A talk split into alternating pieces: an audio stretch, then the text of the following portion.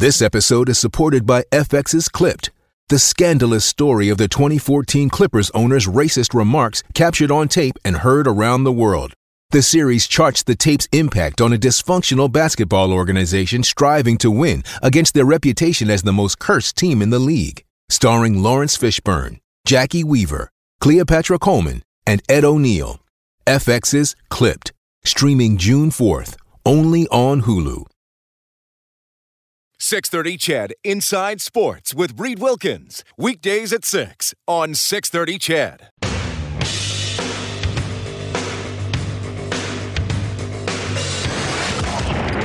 Edmonton's home for breaking news on your favorite teams. Now, Inside Sports with Reed Wilkins on the voice of your Oilers and Eskimos. 630 CHED. So the Blue Jays are leading Tampa Bay 2-1 in the bottom of the sixth. In the top of the inning, Justin Smoak was picked off first as he broke for second base. The uh, Tampa Bay first baseman tried to throw to second to get him out and hit Smoak in the back of the head with the baseball. So Smoak made it safely to second base. Should have been out. Kind of an, an unusual play. Inside Sports on 630 CHED at 706. My name is Reed Wilkins. Thanks for listening this evening. Kellen Kennedy is our studio producer tonight. Kellen, old boy, how are you doing? Guess you could say Justin got smoked Oh, there in the we back go. of the head. There we go. You've been Huh? saying you've been spending too much time with Gene Principe. Ah, yeah. In the NHL tonight, uh, the Sabres are up 2 0 on the Devils in the third. Hurricanes and Bruins tied 1 1 in the third. The Capitals on home ice leading the New York Islanders 2 1 early third period. Ovechkin has his 46th. Tavares has his 31st. Tampa Bay 2, Rangers nothing, late second period. Five minutes left in the second. Ottawa up 3 2 on Pittsburgh. Panthers and Habs playing again.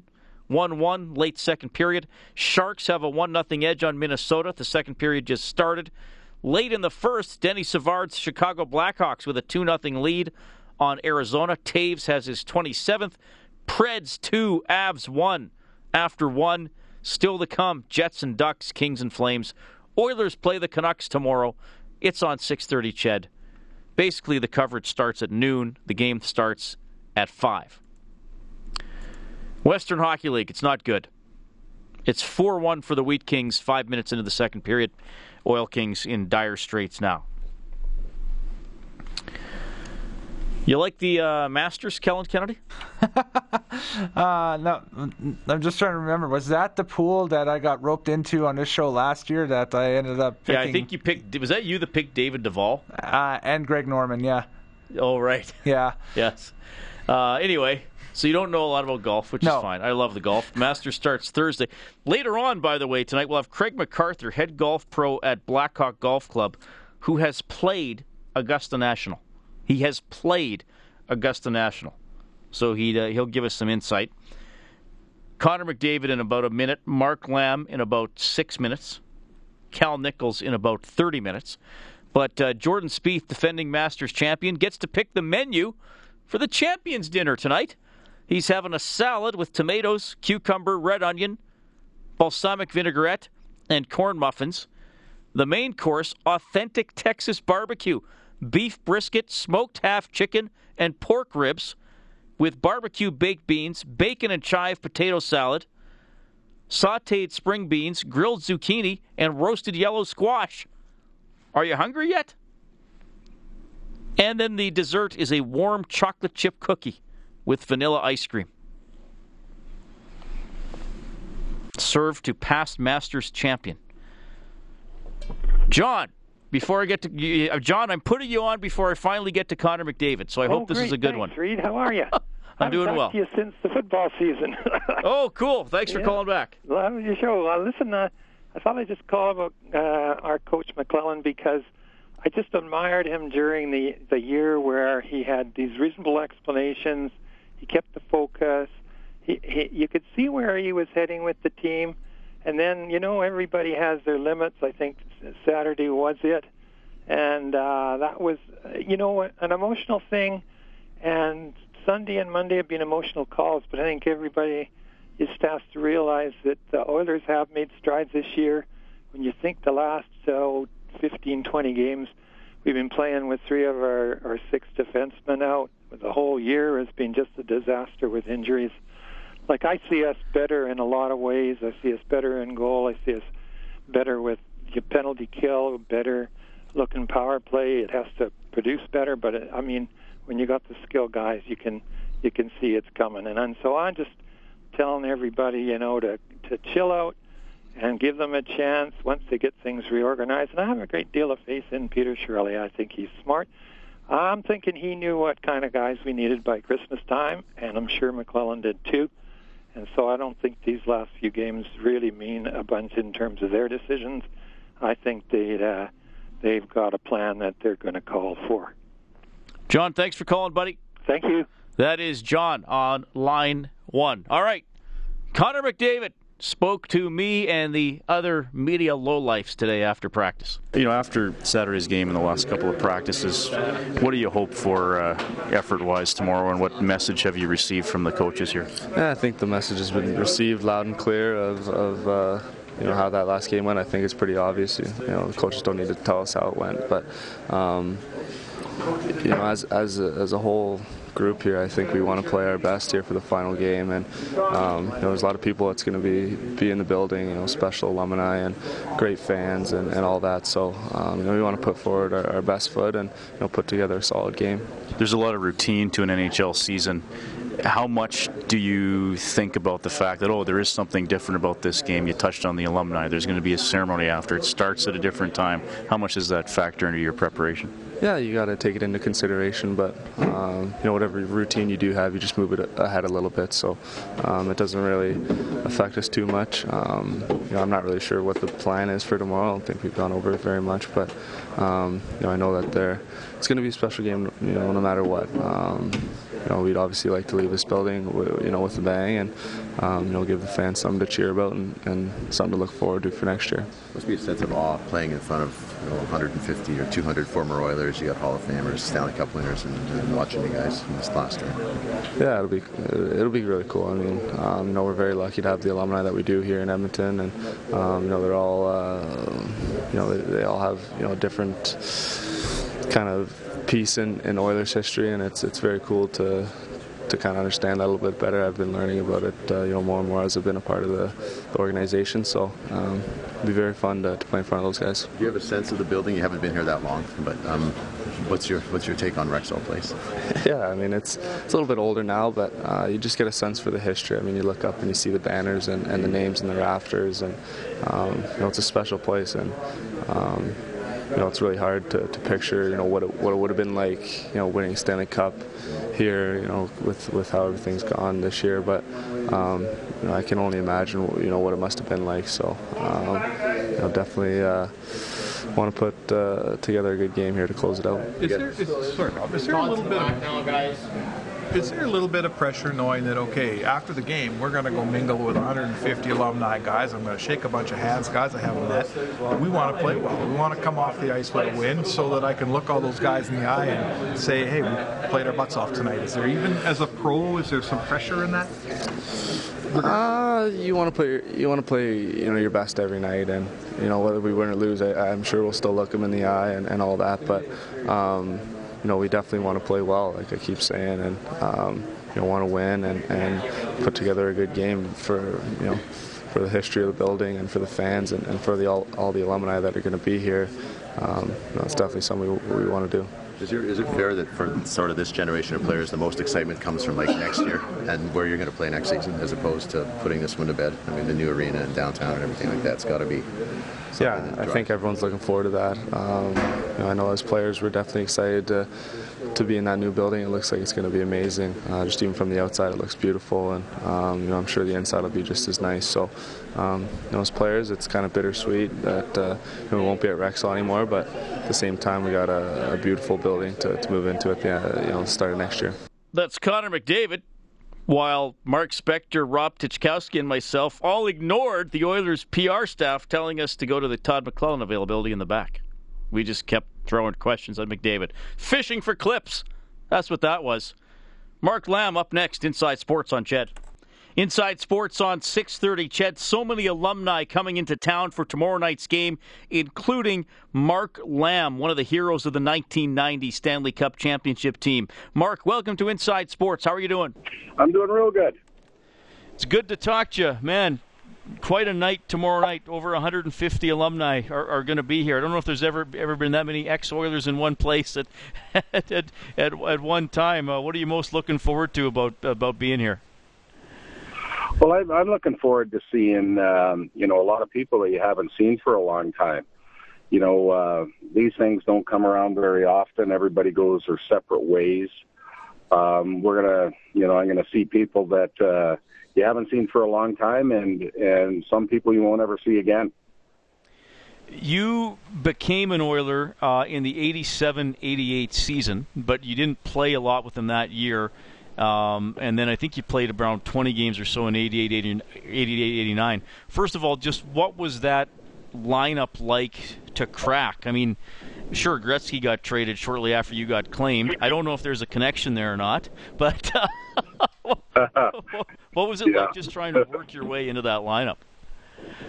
Well, I got I got picked up on uh, waivers. Uh, I was in Detroit at the time, and uh, we had played Edmonton in the playoffs the year before. And when I got picked up on on waivers by Edmonton, I was like, well, geez, I'm never going to make that lineup at all. Uh, you know, so you know, you're happy that a that a team wants you. You look at, you know, they just won the cup. They were just stacked. Uh, they were stacked to win again, and uh, I was just wondering where I fit in. And you know, I got, I went up there right away. I seen the Stanley Cup in the middle of the dressing room that give uh, that gave me chills, and I just went down and I worked real hard, and I was lucky enough to get called back up you uh, you know you went through a time where like like you know you won the fifth Stanley Cup with them. Um, they obviously had the playoff disappointment in 1989. But did the Edmonton Oilers have swagger? Was there something just about becoming an Oiler that made you puff out your chest a little bit at that time? Yeah, they uh, they they had lots of swagger, and it and it wasn't cocky. A lot of people um, thought it was cocky. It was a swagger of being a winner. They worked hard to to be winners. There was a whole group of them that. Uh, that grew up very young. And uh, Glen Sather and all the coaching staff did a really good job of producing and, and leading the way and making these guys think the right way and turned them into winners. And, you know, you hear all the stories about how they won cups and what they had to do. And, you know, it's never easy to do that. And especially after, you know, after going through and, and going through the playoffs and, and winning a Stanley Cup, you really realize how hard um, it really is to win a cup. But I really learned, um, you know, the season before when we had LA, uh, we had them. We were up three games to one, and they came back and beat us in seven games. And I, I really sensed the the disappointment in the veterans and and how much it it really hurt them.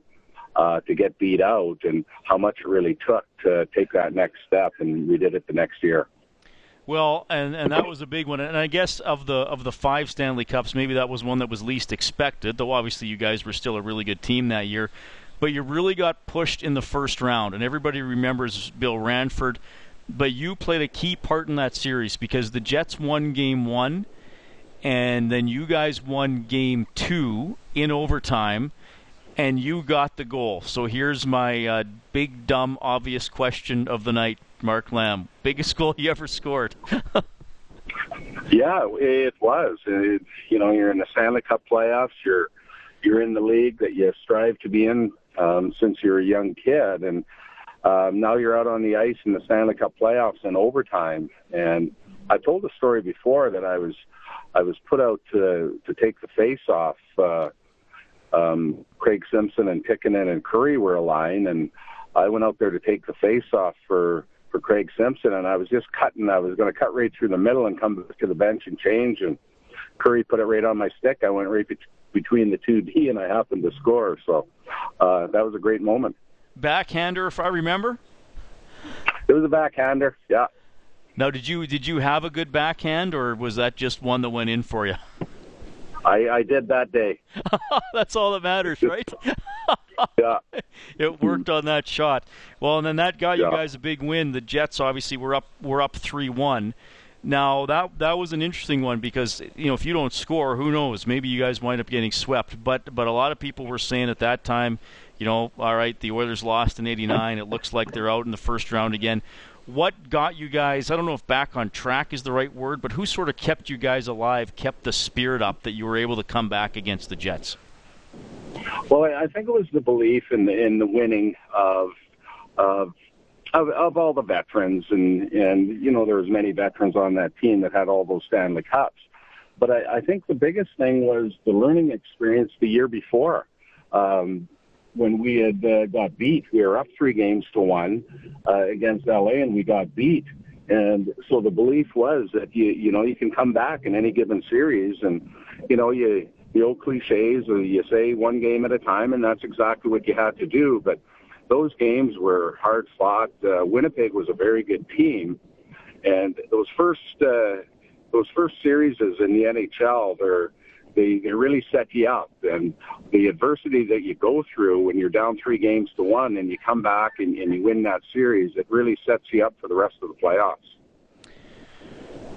I mean, this is this is a celebration about about Rexall Place, and that was the one cup you guys didn't win on home ice, but but certainly some important home games uh, along the way. Certainly, uh, you know, Game Five in that series. I think you guys were also down three one in Game Five and came back to win what what was what was the crowd like? I mean, it was a, a, fan base that, let's face it, was was pretty fortunate to see a lot of Cup wins and and uh, and was greedy for more. What do you remember about about? I guess it was Northlands Coliseum at the time, and and Oilers fans and the atmosphere in that building. Well, I I, I remember that it uh, you know playoffs playoffs are always totally different, and the fans the fans really knew that too from all the experience that they've had and all the winning they've had um, as as you got going into a series, you've seen a lot more signs that went up into the building about people, and it got bigger and it got louder all the time, and and that's what hockey's all about. That's what excitement's all about. Uh, the anthems uh, were louder and seemed to have more life. Like everything was just special. Mark Lamb joining us on Inside Sports. He'll be in town for the big game tomorrow night. One of the over 150 Oilers alumni attending the game against the Vancouver Canucks. You uh, eventually went into coaching, uh, one year as an Oilers assistant, several years with Dallas, and now you've been the head coach and GM in Swift Current since 2009. Mark, was there a, a point in your playing career uh, where you really said to yourself, man, I, I, I want to stay in it and, and I want to be a coach? I always like asking guys this because um, for a lot of ex players, there, there are a lot of different paths to becoming a coach. Some guys know it right away, some guys don't discover it till, till later on. What was it like for you?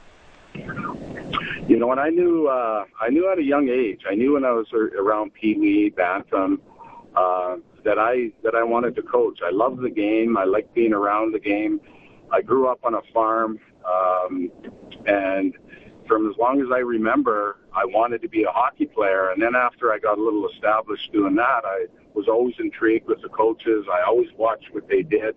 I always had in my mind of, of different ideas and different things that I would do in those situations if I was behind the bench. And um, when I when I started playing pro, at the end of my year, I you know, when I was in Montreal, Jacques uh, Demers uh, when I didn't play a couple games, I went behind the bench uh, with him just to, you know, not to do any coaching or anything, but uh, uh, just to get the sense behind the bench, which is a, is a lot different than when you're sitting in front of that uh, the coaches. Uh, everything changes back there, but uh, and you know when I played, we'd always talk. I talked uh, even with Craig MacTavish. Uh, we always joked, uh, or not even joked. We talked about maybe working together and being coaches someday. Wow, that's interesting stuff. But obviously, both you guys went on went on to do it. Was there a coach you had, or somebody that you really thought, okay, this is this is a guy that that I sort of want to model my coaching style after? And I know you're never exactly the same as anybody, but you mentioned Jacques yeah. Demers. Was he your biggest influence, or who would have it been?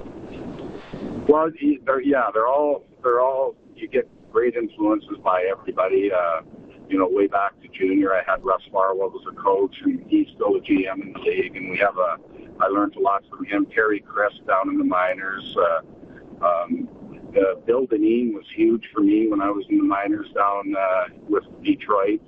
And then you get a relationship with, uh, you know, the Edmonton guys, and it started with Ron Low, who really believed in me, and he was a big influence on me getting called up and playing for the Oilers. And then once we got to the Oilers, the big stigma of uh, Glen Sather. He was a he was a big personality, and, and John Muckler was just an unbelievable coach. And they had a great mix there with Ted Green and Ron Low and Glen Sather running it, and it just seemed to work. Uh, everybody had a lot of respect for each other, and I just seen the way all those guys worked. And the biggest thing is they all they were all positive people that uh, it was all about winning. And um, you know, a lot of people talk about winning now, and it's really hard. It's very hard hard to win, but you got to do the right things. There's certain there's certain reasons why um, certain people win. Uh, a lot, and, and all those qualities. That's what a guy's got to look to if you want to if you want to be a winner.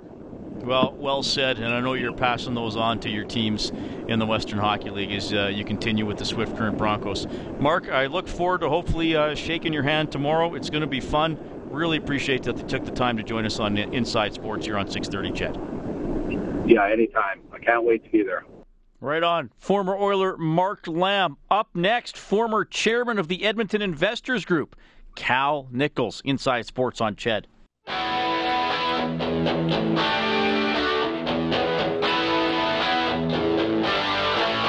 You're listening to 630 CHED Inside Sports with Reed Wilkins.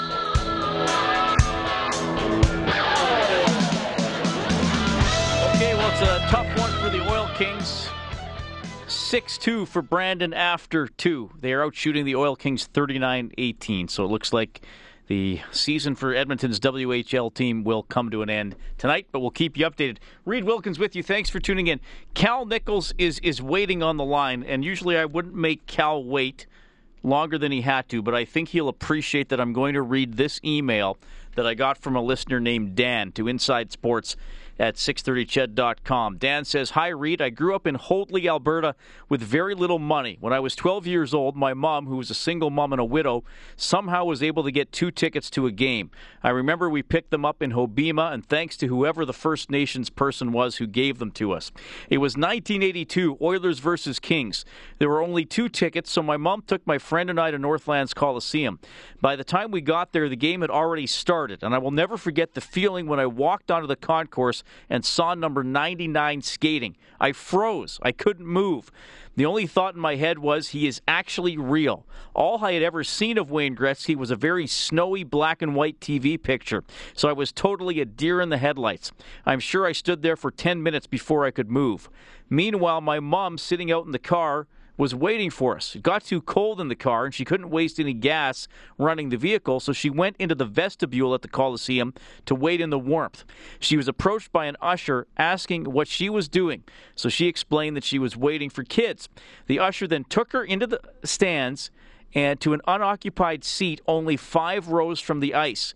This made my day to find this out after the game as even though I was on cloud nine to see Gretzky, I still had guilt knowing that my mom was waiting outside. So thanks to whoever that usher was, I've had many great times in that building as an adult, but that one from being a kid still close to my heart. That is from Dan in Red Deer, and that is a very special story. And as we bring in Cal Nichols, Cal, I just thought you would enjoy enjoy hearing that before I brought you on. I love those stories; they're just wonderful. Yeah, I mean we've we've had a couple tonight. Somebody who moved out from Newfoundland earlier, who uh, was was very nicely treated by an by an usher as well. And I guess you know on shows like this, we we, we pick apart the team and and uh, go through the ups and downs with the fans, Cal. But I guess that's the great thing about Rexall Place. It it is and arenas like that. They are gathering places for for fans and for people. You know, uh, as you're reading that uh, I, you know, I've got so many memories of the place, and certainly one of the things I'll never forget were the the uh, the ushers and the people that worked for Northlands. There were many of them were volunteers, some of them were part-time employees, but they were absolutely wonderful. I uh, I, I got to know a lot of them, not so much by name but by face, and uh, you know, lots of times I just uh, walk up to them, shake their hands, or hug them, and uh, I uh, I think they were an incredible part of the history of uh, of Rexall Place and of Northlands. Yeah, well said for sure. Cal, do you remember the first time you went to the building? I do. It was the opening night against uh, the Cleveland Crusaders. You were at that game. I, I was there. Oh God, that was that was real. That was quite a night. the city was just on a high. It was so happy to have this new facility, and uh, it was a sh- it was a show place. Uh, many uh, m- many other cities in the country were very envious of what we uh, were uh, w- uh, walking into, and uh, it was it was it was I was just proud to be an Edmontonian at that time. Well, what do you remember about the, the, the process? I mean, I had Don Clark on the show last night, who who had some great stories, as I'm sure you can imagine. But uh, I mean, what do you remember about the process of getting that built? Because I know there was that Omniplex proposal on the table, and and uh, what was sort of the political and financial landscape like to get Northlands built at that time? Well, I hadn't been in Edmonton too many years, and uh, I remember the Omniplex uh, proposal, and uh, uh, I did. Uh, I was one who voted for it. I thought it would be, uh, you know, a great uh, facility to. It was really more about football then, but the uh, plan was to uh, be able to put an ice surface in there for uh, for hockey at whatever level it might be. But it didn't happen, and uh, then you know along comes uh, you know Bill Hunter and the WHA. Uh, uh, you know the, the whole. Uh, uh, you know, the creation of it, and uh, then we uh, move into Northlands. But I was, I was the Imperial Oil agent uh, in Edmonton at the time, and Batoni, Batoni Bowlen, Bowlen were building the building, and I remember, you know, usually it was our employees that went down and made the deliveries, but on this one occasion, I uh, was taking uh, some some petroleum products in there, oil and and uh, gasoline for the construction crew, and uh, I drove in there, and the the lower seats had not yet been put in, and I just was right in sort of in the center race area, and the you know, in the right in the middle of the construction. I looked around and I said, "There's not room enough to put a ice an ice rink in here." The two 200 by 85 feet. It just seemed uh, so tight, but you know, it got built, and you know, uh, it, it all worked. But uh, that's how far my memories go of the uh, of the creation of, of uh, Rexall Place. Yeah, that's great. Cal Nichols joining us tonight, Inside Sports on 6:30. CHED, and of course, Cal, you eventually uh, became a very key part of the uh, Edmonton Investors Group. You were the you were the chairman for for a long run, and you know a lot of times when I've been doing these interviews over the past week, you're talking about memories of of the building. But I think for you, there's some perspective here on the actual, the actual structure. Um, I, am just going to word this this way. I don't know if you'll like the wording or you will have a, you know a, a, problem with it or you'll understand what I'm getting at. But but I mean, did the building itself become an obstacle to the long term success of, of the Edmonton Oilers? No, not not at all. I, uh, the the building was uh, a very important and necessary part of it. And so when when we came along and took ownership of the team, the the issues weren't so much about the building, but it was about the economics of uh, keeping the team here and uh, making it all work. And at that time, it was you know the team was losing money, attendance was uh, was soft. The uh, Canadian dollar was uh, 67 or 68 cents. So it was more about how do, how do we put this all together to ensure that the team continues to be here. The building only became a necessary facility that you had to uh, to use to play in, and so at the at the beginning, it was it was more about uh, how do how do we make this economically work, and uh, what happened with the building.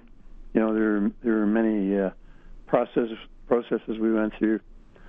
We uh, you know uh, put the new score clock in. We uh, we uh, took out a bunch of seats on the upper blues. I think there was four rows, then put 11 suites, level five. Then uh, redid the other dressing room and moved the owner's suite from one side of the building to the other. So there was a lot of uh, structural things that we went through in the process. But uh, you know, it's a great building, served its uh, purpose, but you know, I think it's time to move on. Well, and yeah, Rogers Place obviously will uh, will open open up in the in the fall. I mean, what was the? Um, I, I, mean, I think you've talked about this before on other other shows. I, I, mean, there there was a point here where for the for the Oilers to be viable in Edmonton, where there had to be a new rink. Is it, is that fair to say, or how do you look at that?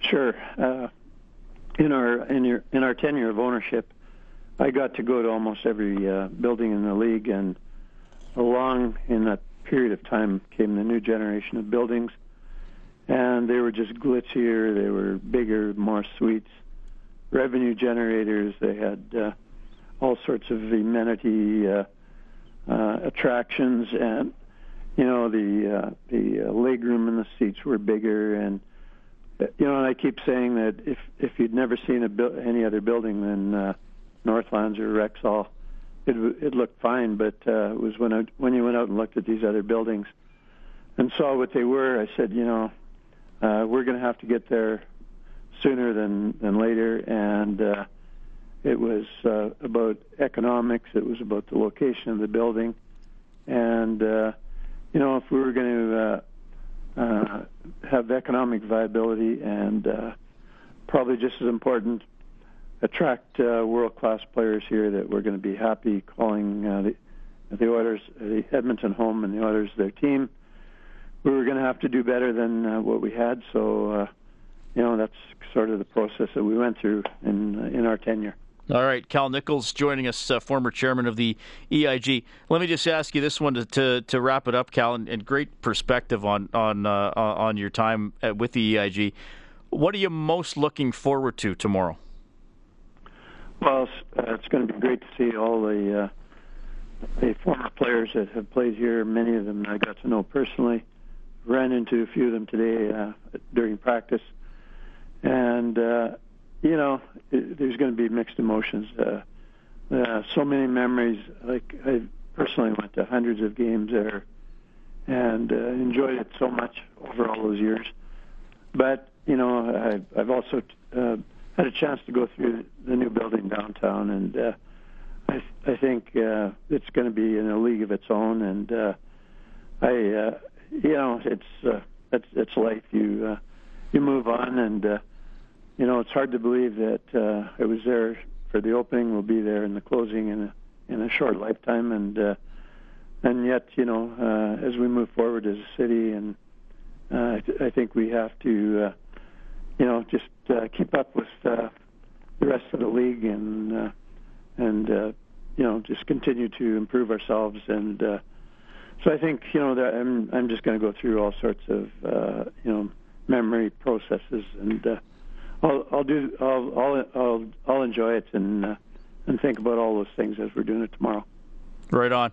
Cal, thanks so much for your time. I know you're doing a few of these interviews today and tomorrow, so thanks for making time for us on Inside Sports, and I'm I'm sure I'll see you at the rink. Yes, absolutely. Yeah, thanks. Thanks a lot, Reid. Right on. That is Cal Nichols checking in tonight. Some uh, memories from more of a uh, business perspective, obviously, than than playing and, and coaching. And he was obviously a very important figure in the Edmonton Investors Group. As uh, you know, it's uh, you forget sometimes. We were wondering mid mid '90s was was Edmonton going to have an NHL team? Were they going to be taken away like Winnipeg, Hartford, and Quebec? The other WHA cities all lost their teams. Now, Obviously, it's gone back to Winnipeg, and maybe it'll go back to Quebec City. I don't know if Hartford's getting one back. Still ahead, you'll hear a little bit from Jari Kurri from Jussi Markkanen. Jack Michaels is going to slide onto the show. Full scoreboard update as well. Inside Sports on 630 CHED.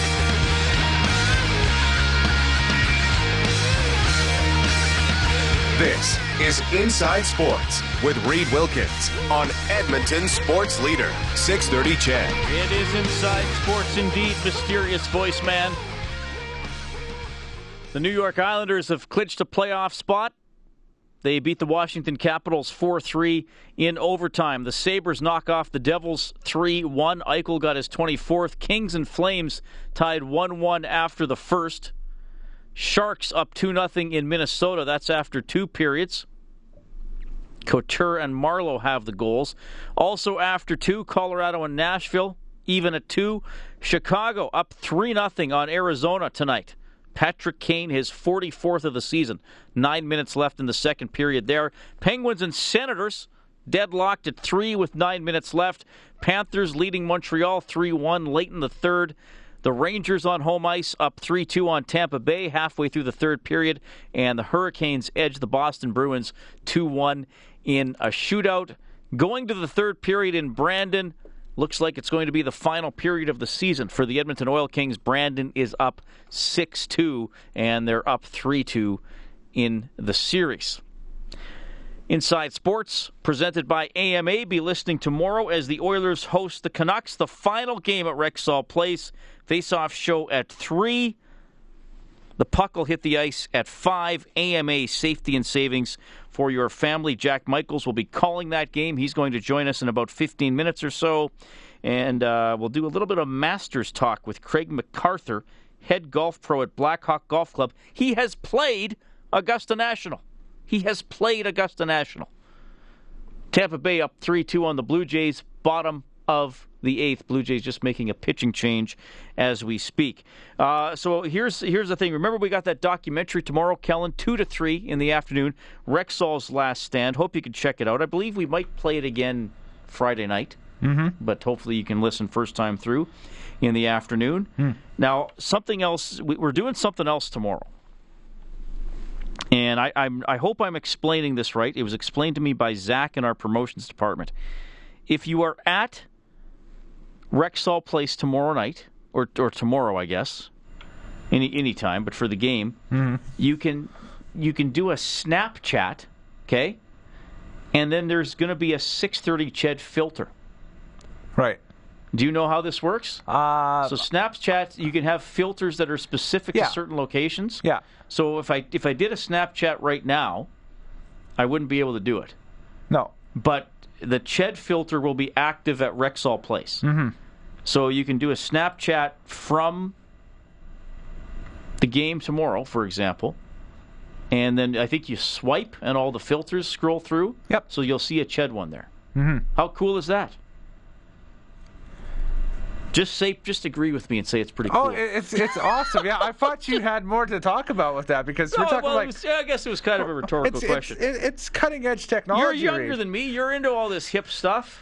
Like You when know? you when you were little, Reid Wilkins out in Evansburg or Entwistle or wherever. Evansburg. Evansburg. Entwistle was across the river. Yeah, exactly. Nice town. Yeah. Uh, and, and watching the Jetsons, did you ever think we'd be living like the Jetsons one day? You know, with little tablets and FaceTimes and I- Snapchats. I, and- I used to watch the Flintstones, not the uh, not the Jetsons. oh, really? Okay. Uh, if now am I?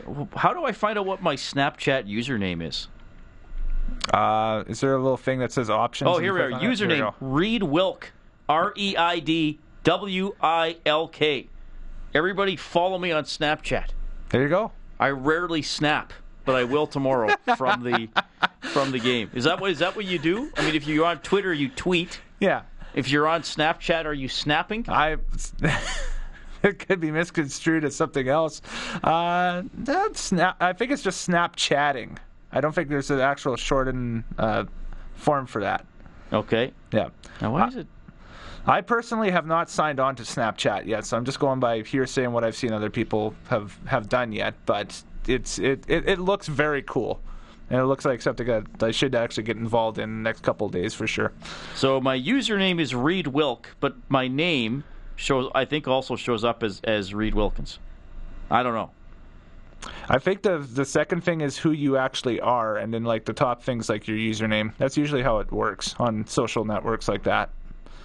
Well, see, you know this kind of stuff. Well, I'm just going by what I, I assume is correct information. There's probably somebody screaming at me at the radio right now saying he's wrong. What's wrong with you?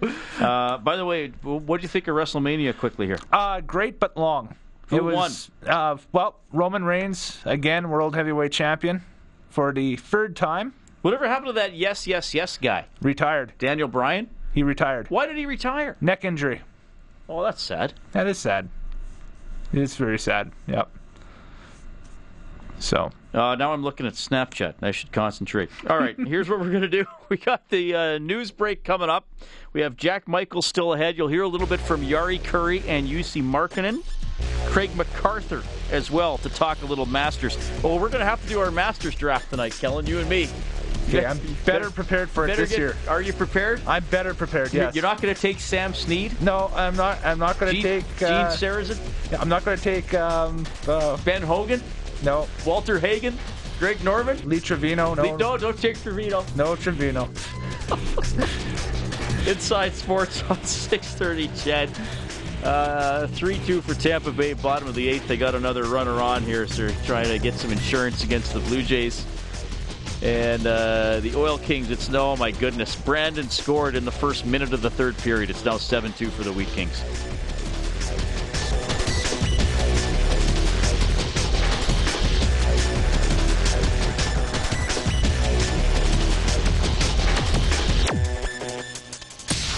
Six thirty CHED Inside Sports with Reid Wilkins weekdays at six on six thirty CHED.